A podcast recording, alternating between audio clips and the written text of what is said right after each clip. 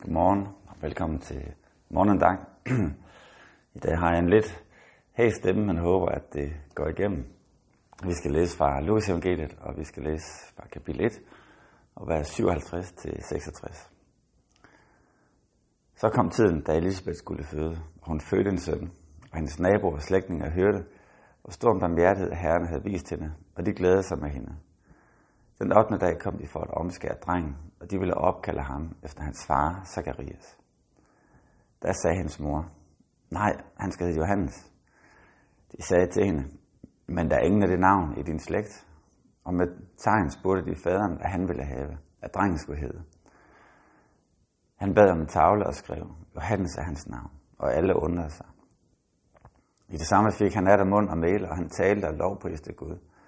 Og alle de omkringboende blev grebet af frygt, og i hele Judæas bjergland talte man om alt dette. Og alle, der hørte det, tog det til hjerte og sagde, hvad skal den dreng mon blive til? For Herrens hånd var med ham. Her har vi kulminationen på det, der starter i starten af kapitel 1, hvor Zacharias han får et møde med Gud inde i det allerhelligste, og hvor det bliver han fortalt, at han skal have en søn. Og på det tidspunkt, der, der tror Zacharias ikke helt på det, og det er det, der, der gør, at han får fortalt, at han skal være stum, indtil at det kommer til at ske. Så her i ni måneder har Zacharias været i sådan en, en mellemposition, på den ene side ventende på, hvad der kommer til at ske, og på den anden side jo nok også bebrejdende sig på, hvorfor han ikke i det øjeblik, hvor Gud var der, og hvor Gud han, han viste ham noget at tale til ham, at han ikke bare kunne tage imod dem, og han ikke bare kunne være, have en stor tro, og kunne komme ud derfra talende og fortælle om det, som der kom til at ske. Og samtidig så har Elisabeth båret barnet, og nu er det kommet til kombinationen, hvor hun, hvor hun skal føde. Og, øhm, og det, som vi lige skal lægge mærke til her i historien, først og fremmest så, nævner, så kalder de ham Johannes. Og øh, hvilket var meget usædvanligt. Ikke navn i sig selv, men fordi at navnene kørte i slægtform, ligesom vi kender fra Danmark. Hvor hvis du, din far hed Peter, og du hed ja, Hans, jamen så kom dit, din søn til at hedde Peter Hansen. Og, øh, og så kørte det bare skiftevis Hans Petersen, Peter Hansen. Og man holdt fast i slægtdelen. Og her introducerer de en helt ny, hvilket får alle til at stå op og sige, hey, hvad er det lige, der sker? Og, øh, men de holder fast i det, som, som de har blevet fortalt, at det her barn skulle hedde. Og dermed så bliver det det første vidensbyrd i det her. Og det er, at da, da Johannes, han holder, altså det er da, det er da Zacchaeus, Zacharias, han holder fast i det, øh, den befaling om, at barnet skal hedde Johannes. Det er der, at han får hans mail igen, og han pludselig kan, kan tale og kan fortælle om det, der er sket.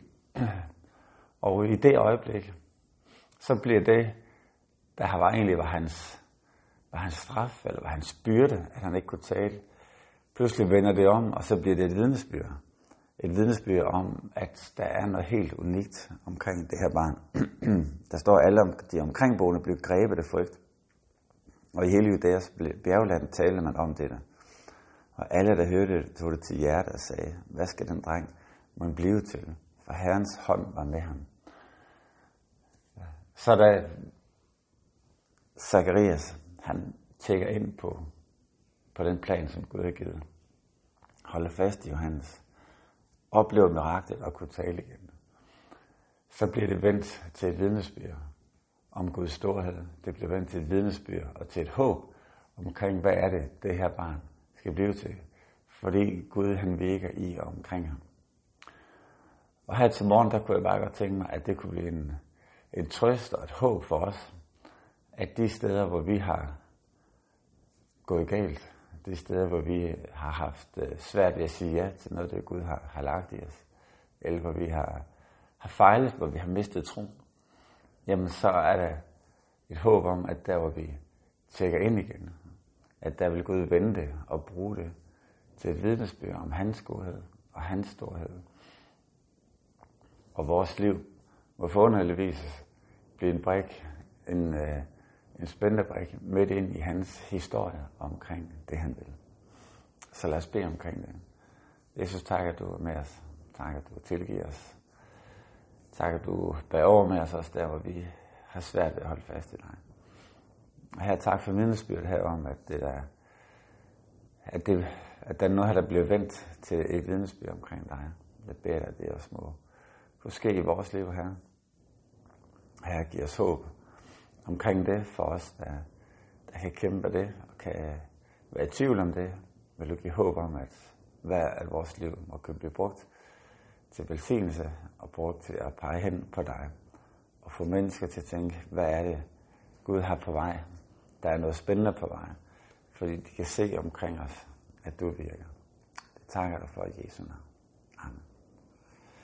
Amen. Amen. Håber, at I får en rigtig dejlig dag.